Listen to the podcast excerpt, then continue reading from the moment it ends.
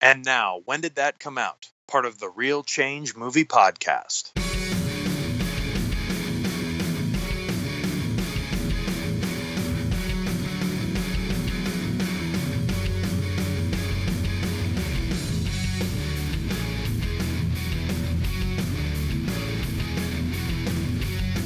Thank you for hitting the download and welcome to the second episode of When Did That Come Out?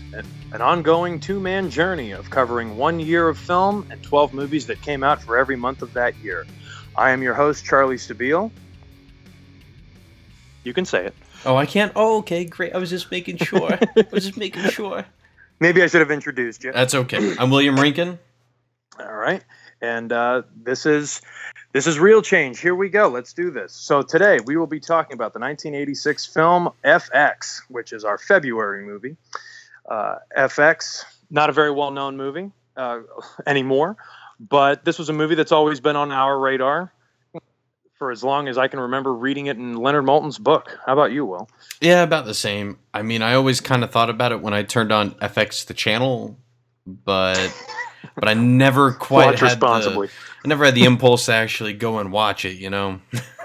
Well, uh, same here, man. So I I bought the two pack on it was which came on one DVD about like se- I want to say seven years ago, and I just never watched it. So I made a digital copy of it and sold it, and I just saw FX through the digital copy, and this is a pretty good movie. Yeah. This yeah, is I, pretty I, good. I think it's more than pretty good. I think it's pretty solid all the way around. Yeah, there's nothing I don't think inherently wrong with it. Uh, I mean, it does certain things within the genre that it lives in that are kind of unexpected, and and maybe it, they could have done it better. But the fact that it was different was a welcome surprise just for me. So, go ahead. Oh no, no, go ahead. That's fine. I think was you, gonna- you covered it. Yeah, well, that ought to do it. that so ought let's to do talk it. about our See you Let's guys talk about our cast here. Let's talk about our cast. Uh, and this was always, I'll be honest, one of the drawbacks to me not going to see, going to out of my way to see this movie was uh, the leading man was is Bryan Brown and his co-star Brian Dennehy. Bryan Brown, who I only really knew from Cocktail uh, at the time, and as recently, like I think the most recent thing he's done that's that's worth mentioning, honestly, is Along Came Polly, which he's fantastic in that movie. I would also say Australia. He, he was in that. He is in Australia. Well, Yeah. we hate that movie. I man. know. We, we, we, that movie. That movie's a big pile of. Yeah, he's just Hmm. the heavy in that. That's you know, he's a, Wow. he's the heavy for like the first hour and a half, and then of course World War II is the heavy for the second half. Now, is that real 14 of the 18 real it was. or it was about that. Remember Okay. we debated this. If you actually cut out, if you just rolled credits after that segment of the movie is done, I don't think people would notice. no? I think that was it. It was it was either that or you start the cut halfway through reel five, and then and then pick it back up at the beginning of reel seven. Right. Uh, the- the- it was it was one of those things, yeah, because it was an it was an eight reel movie. So God, Dude, it was ten reels. It was 10. oh no, It was- oh ten God. reels. See, they don't have to worry about this shit anymore with the digital age. No. No. God damn, that movie's bad. Um, but Brian Dennehy, who I always heard was the best part of the movie, and big surprise, he is. He's one of the great character actors of his of his time. Uh, prior to FX, I mean, the, his most notable thing, probably of all for me, is First Blood uh, as Teasle. He's an amazing villain uh, to John Rambo, and you know they, he was the bad guy in Silverado. Same year he did Cocoon. So he had a number of, of quality films under his belt, as opposed to Bryan Brown, who was more of a TV actor, it seems, at the time. He had done a mini series back in, I believe it was 1982, called The Thorn Birds, where he was nominated for a Golden Globe. And I mean, this this miniseries got a lot of eyes on him. It was the largest watched miniseries in America, other than The Roots, which had come out, I believe, five years prior. So this was kind of like his jump into mainstream film, and this is one of those movies, man. When we've talked about this, it's it's an A-list idea, but with B-list actors. and we love this. Yeah, I mean, um, FX isn't like uh, I, I, I think that's the best way to describe it. It is an A-list idea because you could totally see somebody like uh, let's just throw out Harrison Ford, you know, in Sure. the '80s doing this type of movie with uh, let's think who would have been like an A-list Dennehy type of guy. Um, In the eighties, I yeah. mean, jeez, you could. Hmm. What about The- uh, the- a, uh, kind of middle-aged how stalwart. about Don Ameche? How about Don Ameche? Harrison Ford and Don Ameche. the guy who's 40 years older has twice the life. in That's him. okay, let's maybe not Don Ameche, but yeah, like that's that's a good that's a good way to look at it. Um, but you know the B the B uh the B actors in the A movie. We we discussed this on our other podcast with you know, sadly it was Twister, um, Bill Paxton. Oh boy, but like that was another one where they're Bill Paxton and Helen Hunt are leading this movie. This is clearly supposed to be a major blockbuster film. And FX, I can't help but think this movie would be far more recognized and known had it had a known lead actor. You could keep Dennehy because Yeah. this is the kind of part that Dennehy revels in. This is the kind of thing that he's really good at. But lead actor, I mean, huh, and it's got to be because of the budget, don't you think, that was set on this movie? Yeah, I almost feel like Mark Harmon would have been a would have been like an '80s substitute for. Not Brian when I'm Brown. drinking beer. Goddamn. Mark, fresh off of summer school. But yeah, the um the budget you said is around 10 million, in which last time we talked about Iron Eagle was like 18, wasn't that Right. right? About 18 million. So Check. you know, Oh yeah. so, Yep, you know, 18 you're- mil. Mhm. t- 10 million. I mean, you can tell that they were investing more in well, few of the the sequences in here you could tell were probably where most of the, The- budget went. That car chase. Th- There's a car chase that occurs in the middle of the movie between Bryan Brown and Joe Grifasi. First of all, it's way too long, but I think it's because they wanted to justify their budget. Eh, A lot of the money seems to have, for me, from what I could see, went there. Which, I mean, let's let's get into the movie itself. Yeah. Wh- Why does this movie take place in New York City? I mean the the only justification, the only one I could possibly say is that this is like a B movie. You know, like this isn't even an A movie. We would probably say in the '80s this would it could have been an independent. You know, Sure. but that that's never really explained. That's just the best exp- explanation I could say. It's just with New York. New York apparently has a burgeoning film scene where people are constantly being hired to work behind the scenes, and not only that, but there there's a lot of on location shooting going on in New York City, as the opening scene would tell us. Yeah. Which I love. I love the opening of the movie. I love that. I love that it sets up an illusion within the first two minutes, and it fakes the audience out uh, as a lead-in for what's about to come later on in the movie. Because one thing I was not expecting while watching this were how many twists and turns that it had, which ties into the film noir aspect of the film. I'd say just to build on even more, look at the opening credits as like a storyboard coming to life as it is Mm. drawn in little by little, and then all of a sudden, well, it's not actually drawn in, but it fades in to more detail to where it's oh, it's a skyline, and then this is when Right. trench coat actor comes out of the car. You can you could see this totally as a storyboard, and that's what makes this opening scene so cool. And like you said, it sets up the illusion, and, and it's awesome because it's almost like they do this scene again like 20 minutes later.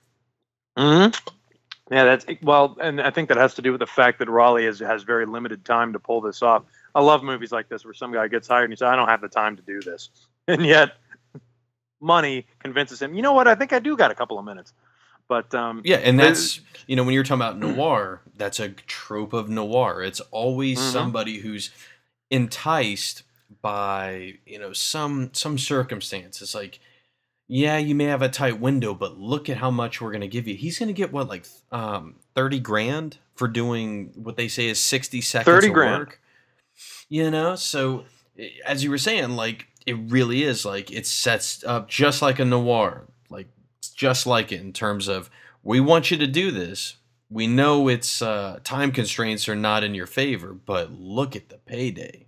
So it's a hell of a payday for him. And I don't know exactly what special effects artists were making back in the 80s. I, I don't know how, how much money this would be to them, or, or considering New York City living costs back in the 80s, like 1986 in particular. But yeah, it's a lot of money. It's it's a good job. We should probably point out uh, it's hard to talk about the plot of the movie without giving away certain plot twists. Basically, Rollie Tyler, the Bryan Brown character, is a special effects artist who is hired by I, the police. I don't know what sector of police this is, but he's hired by the police to fake a mob hit, and because the guy who Jerry Orbach from the mob took money, he basically he's basically Leo Getz from Lethal Weapon 2, only he's a piece of shit. he's just a bad guy. Yeah. Uh, yeah, and that's that's basically the plot of the movie, and it it, it spins and curtails from there. Uh, you you mentioned to me earlier before we started recording about the three types of noir films, and I thought that was very interesting. Can you elaborate on that a little bit? Yeah, I mean, when it comes down to noir, most of the time it's a private eye, right? That's the most right. common is that a private eye, usually not a great one, one that you kind of find in a hole in the wall type of place. Uh, he's given this seemingly easy case that becomes something much bigger, much like what happens to Bryan Brown's Rollie character here.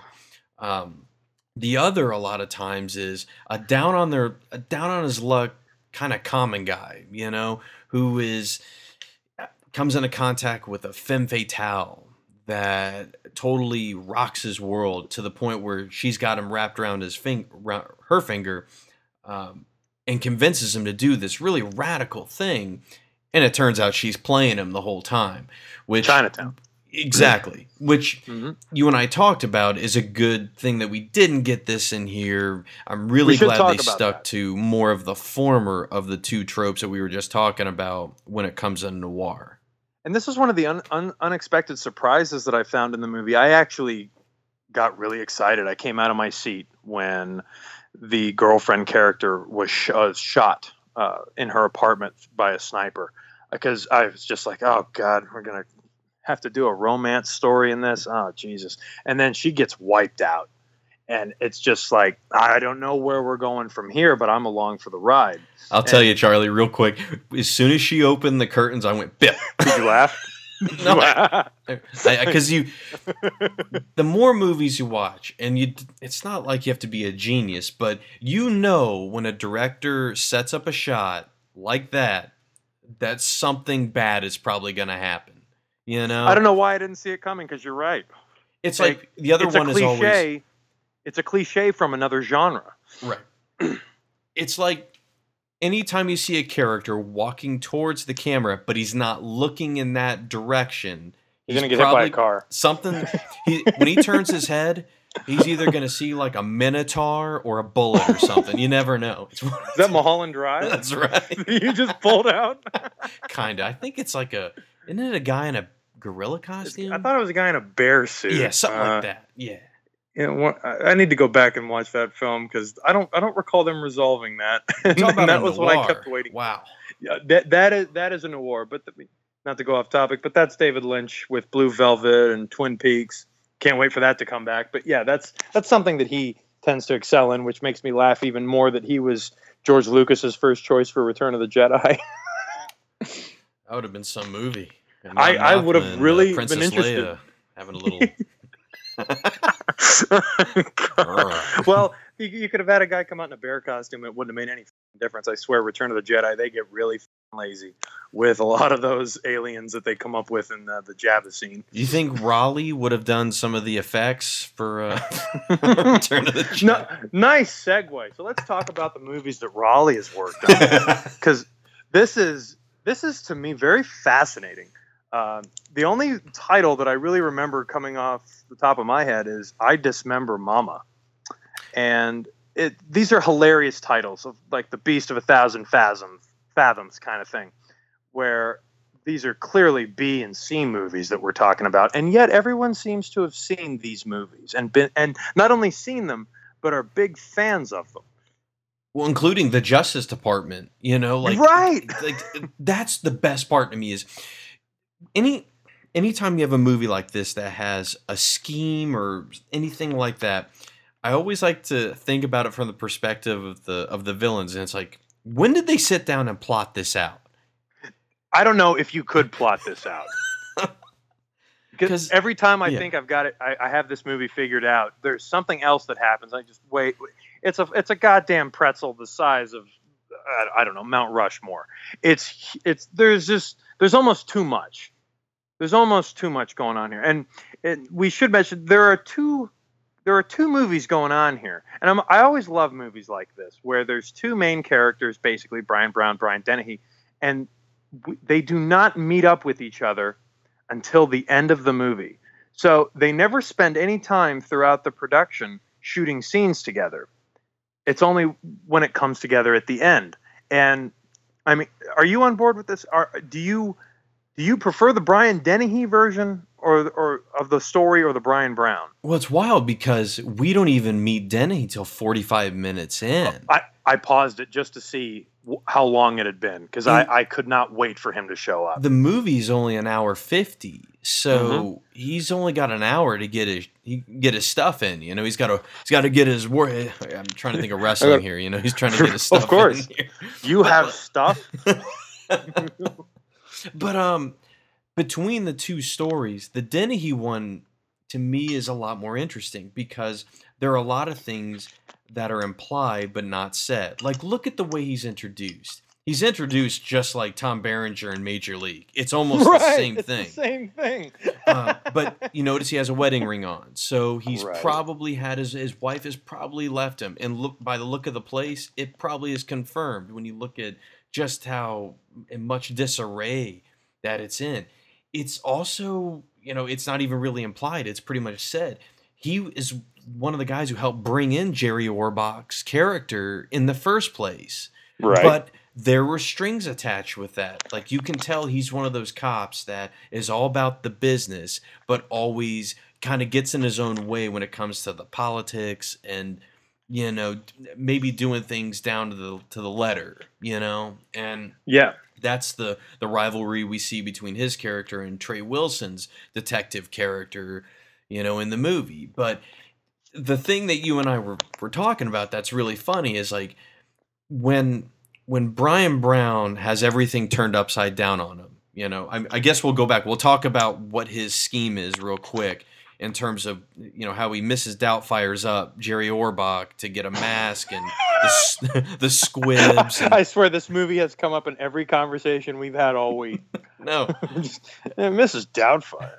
But like after things go awry for for Rollie and Bryan Brown is on the case trying to figure out okay he comes to the apartment and you can talk about that fight scene in a bit because I know you love it it's a good one but he comes to the apartment he's sees the dead girlfriend he sees now the the well we know he's the dead sniper but to them at first it's like oh it's a dead agent you know Right. but right, it, right. after that, it's like what a matter of maybe ten minutes before Brian Dennehy's like, yeah, I don't think uh, I don't think Bryan Brown did it.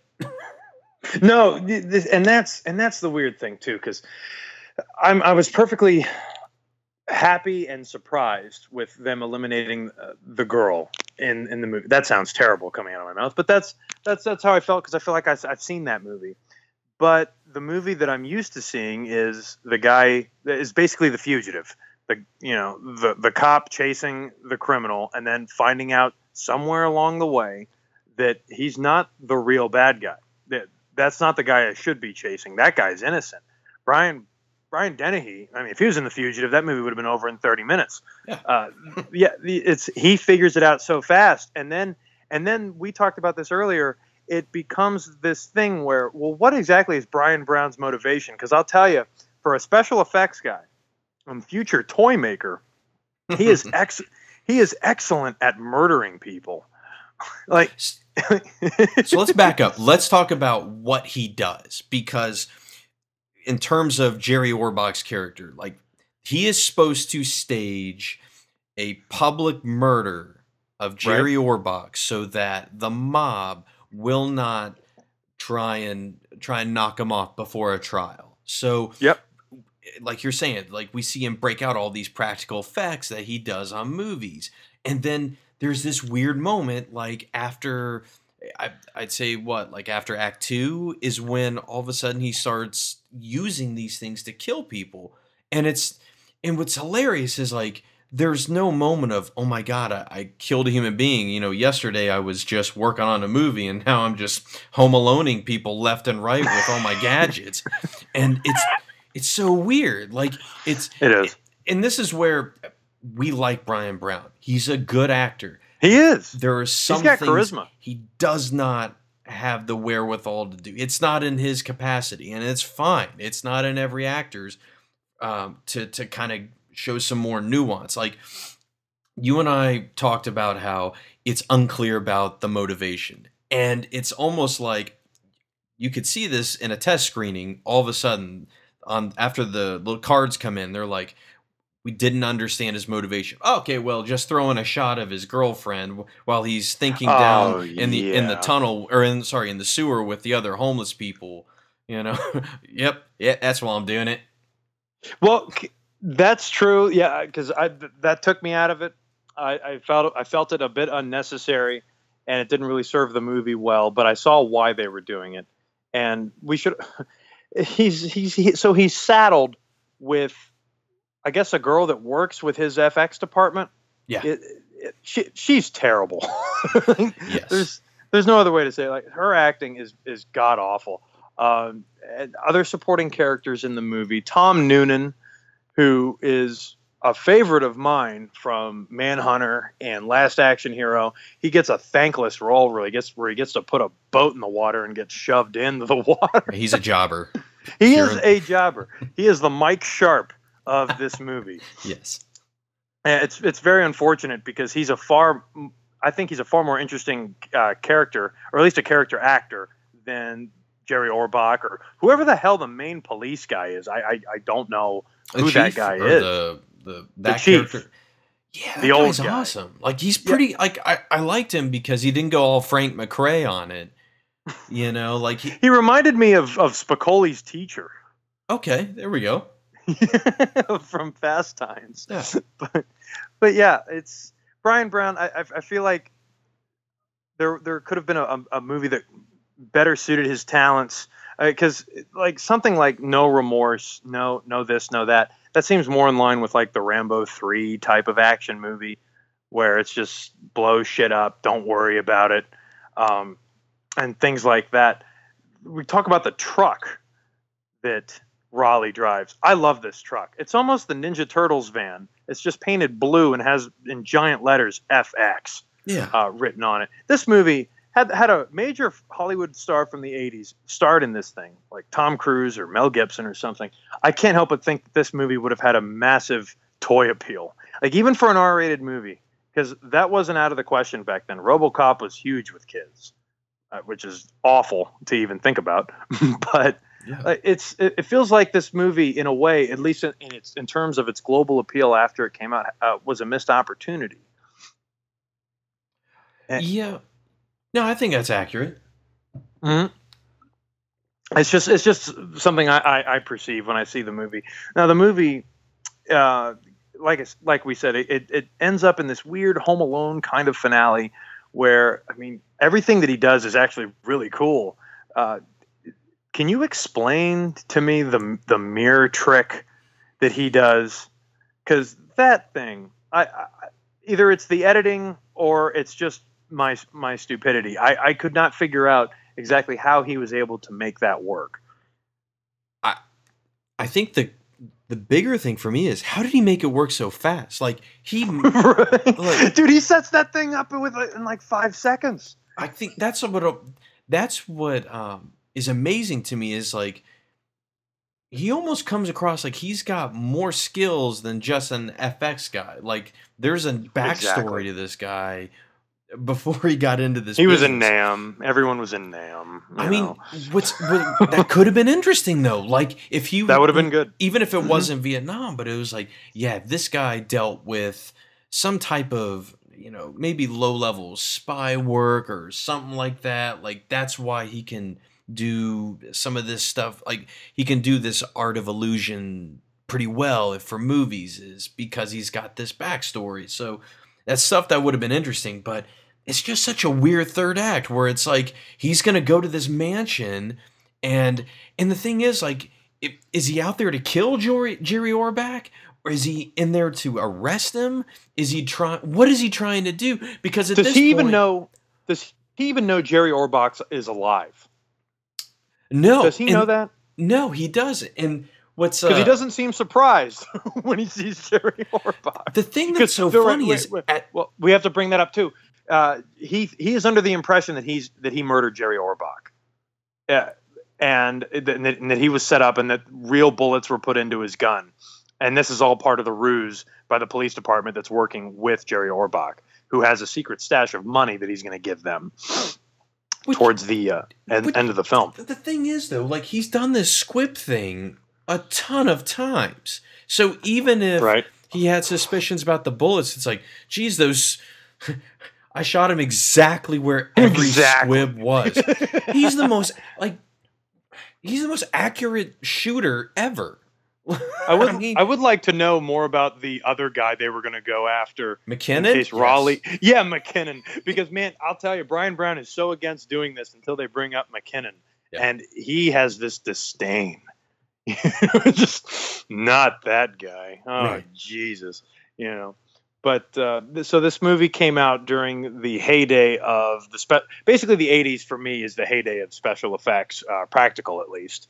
And this movie came out right around that time of practical effects and how cool they were, and everyone wanted to know how they were done. This is before the digital age, before Terminator 2 or Jurassic Park came out, and it really does showcase how cool practical effects are and how great they are. Uh, what are your thoughts on if they were like to do this in the modern age with digital effects?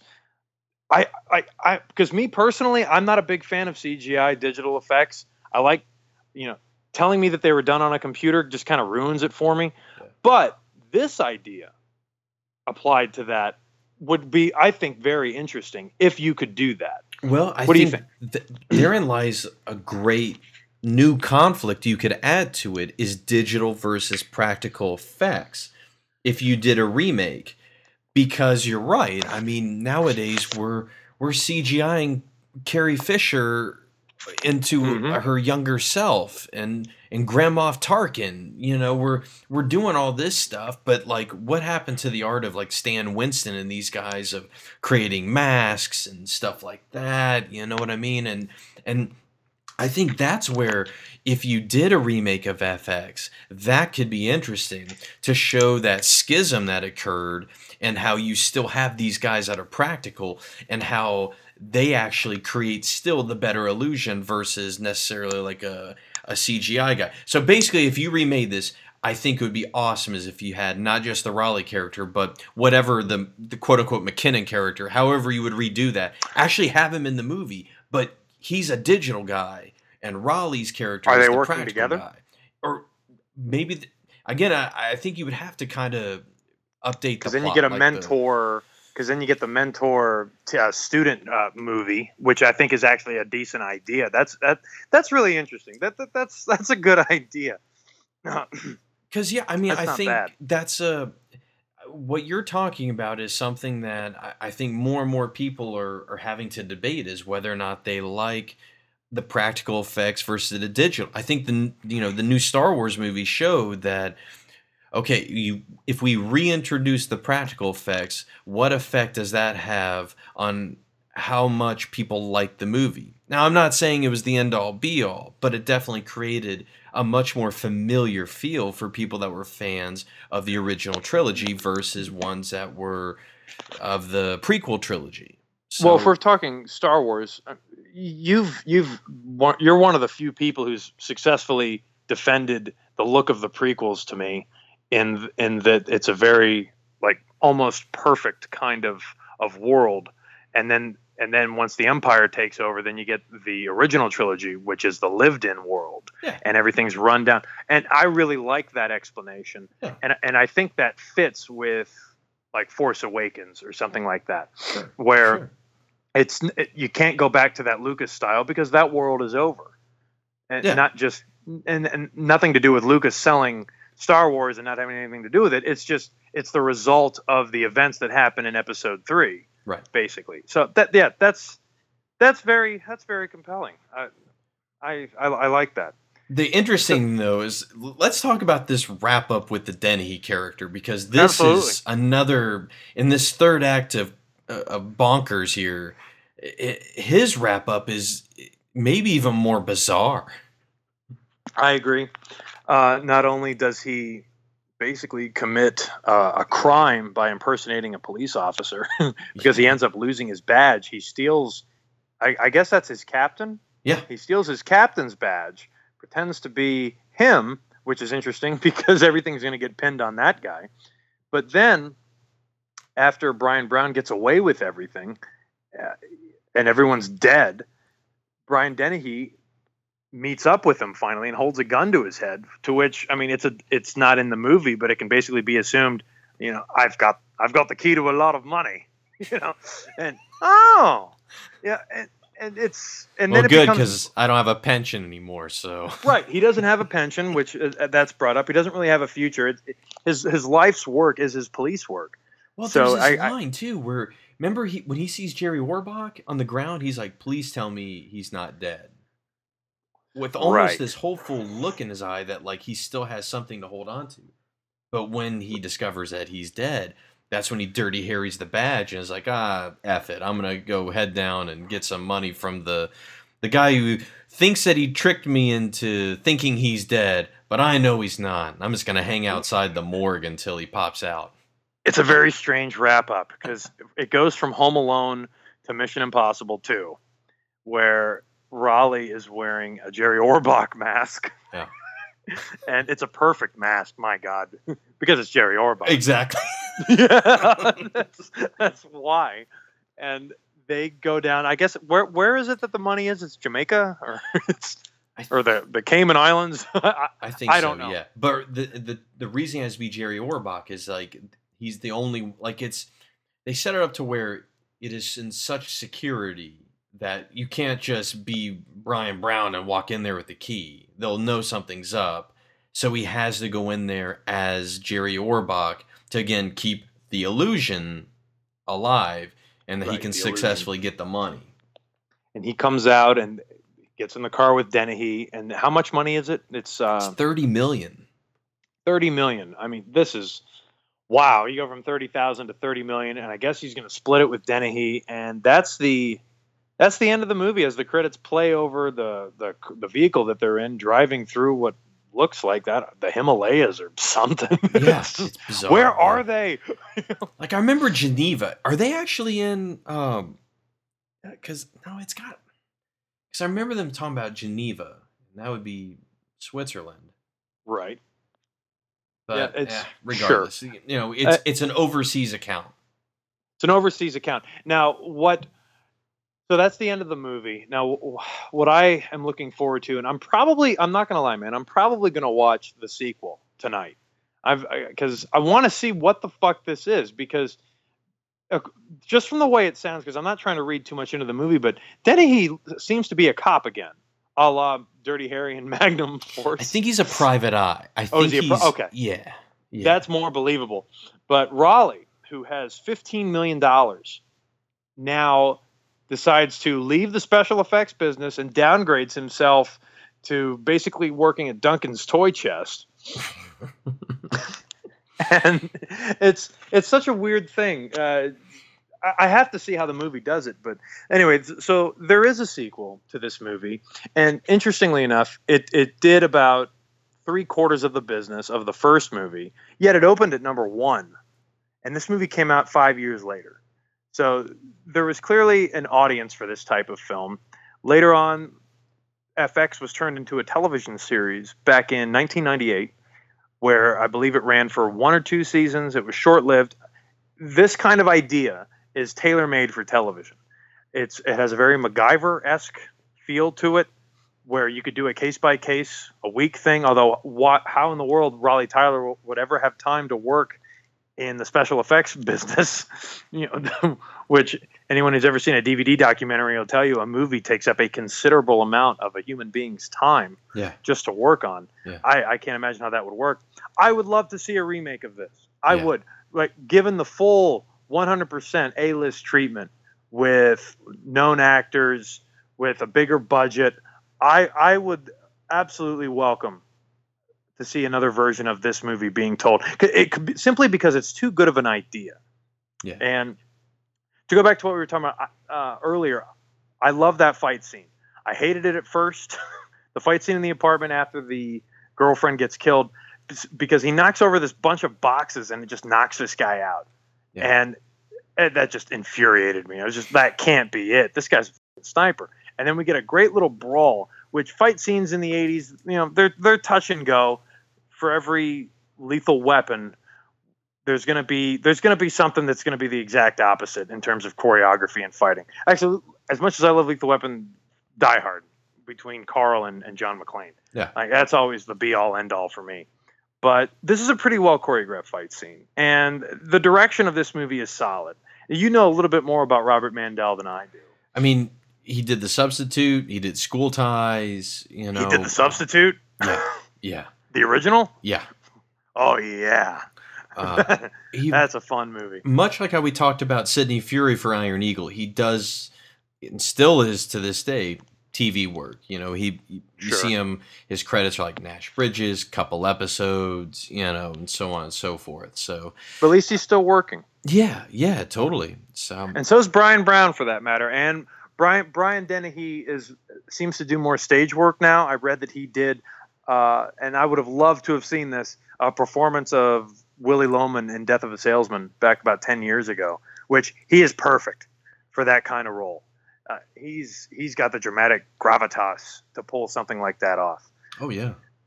So if you were to rate this movie on a scale of 1 to 10, what would you give it, Will? Probably seven. You know. Me, me too. Me Yeah. too. This is a, this is a solid seven. This is one of the most seven sevens I think I've ever seen. Yeah.